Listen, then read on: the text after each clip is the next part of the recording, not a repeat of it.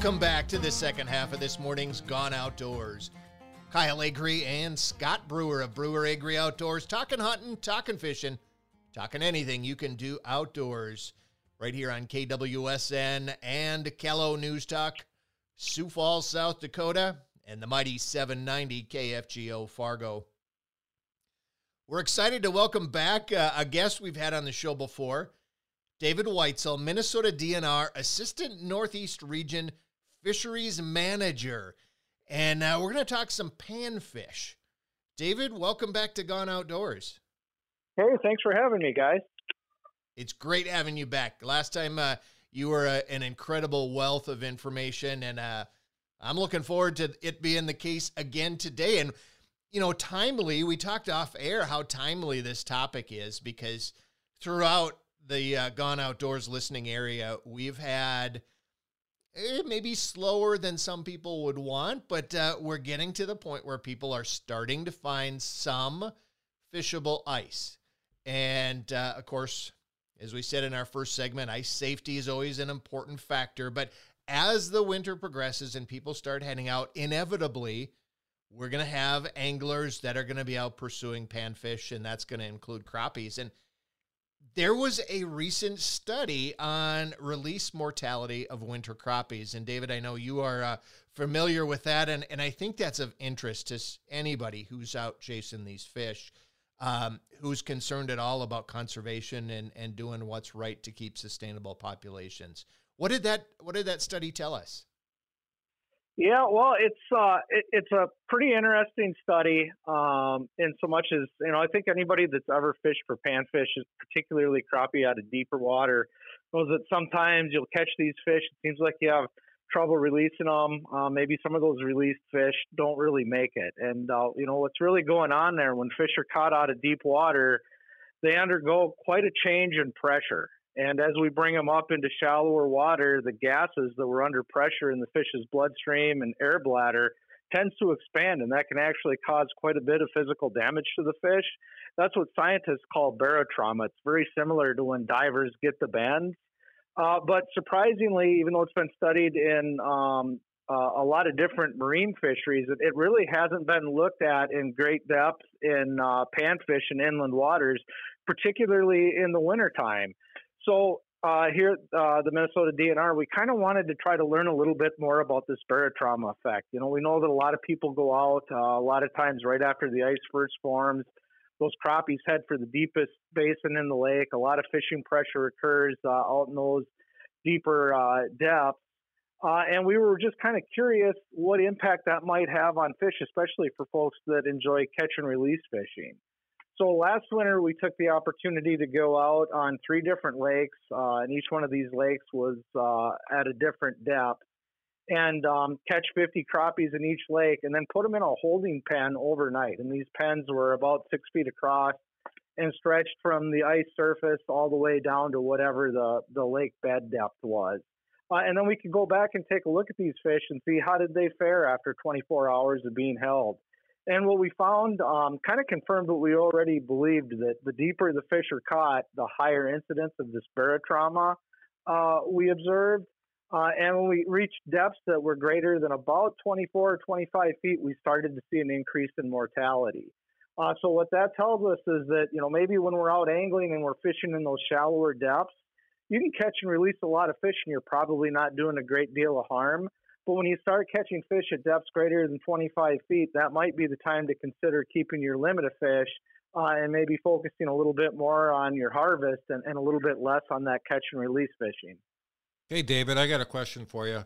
A lot of guys sure. for for quite a few years now, you know, they're they want to keep good eater sized fish, you know, and that depends on their own personal uh, preference, what they consider an eater, and then they'll let the bigger ones go if I'm out in a bay, let's say I'm fishing 30 feet and I'm trying to catch my eater crappies and I catch a 16 inch crappie and I'm like, oh man, I don't, that's really big.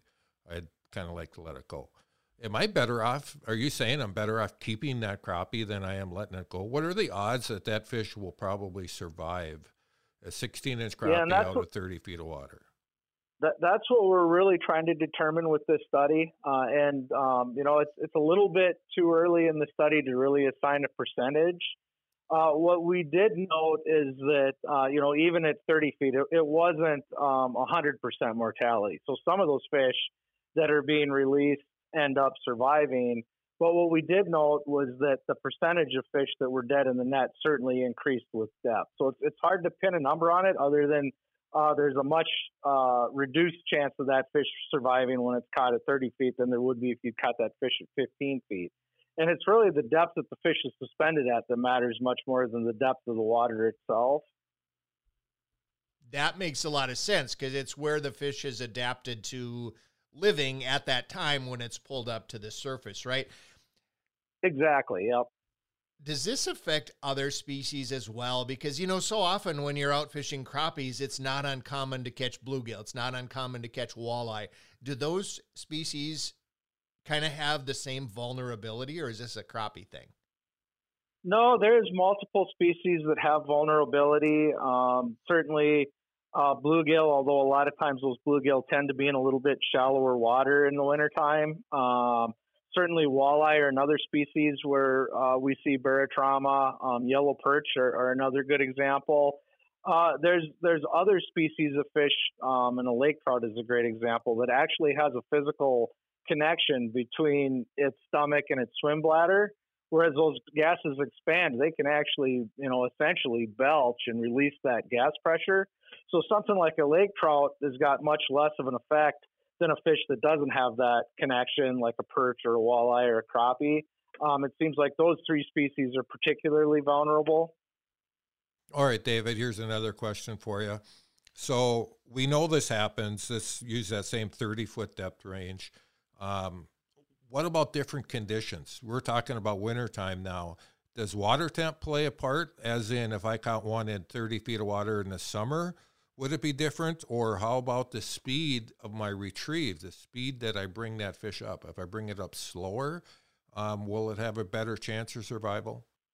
That, that, those are great questions. And, and we do know that generally speaking, water temperature does have a big impact on post release mortality generally speaking, the, the warmer the water, the more stress uh, that fish are under. Um, so when you go fishing in the summertime, there tends to be a somewhat higher release mortality anyway. Um, so certainly in the winter, that's a little bit more controlled. But uh, the actual amount of pressure change is pretty much the same, whether that fish is caught in warm water or cold water. So the risk of barotrauma is, is basically equal between those times of year but how the fish might be able to recover from the barotrauma, they probably got a better chance of recovery in the winter when the water's cold than they do in the summer, for example.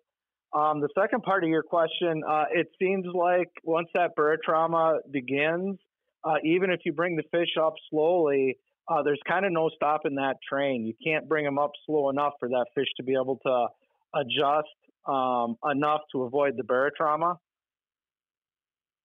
That's an interesting thought because uh, I know a lot of times people think if they bring them up slower, they're going to be less damage to the fish, but you're saying that's not true, which uh, it really puts a lot of the responsibility back on the angler, right? To be monitoring the depth they're fishing and catching fish out of, and and what they harvest versus what they uh, um, what they choose to catch and release, and so the the angler is the one that that bears that responsibility and, and information is going to be the key to to people making good decisions david we really appreciate you spending some time with us today uh, we're talking with david weitzel minnesota dnr assistant northeast region fisheries manager and i didn't mention earlier but also the co-chair of the minnesota dnr panfish technical team so uh, we appreciate your expertise and your knowledge thanks for sharing that with our listeners here today david yeah, thank you for the opportunity. Folks, uh, don't go away. We got a whole lot of Gone Outdoors get ahead of us. We'll take a quick break and be back with more Outdoor Talk.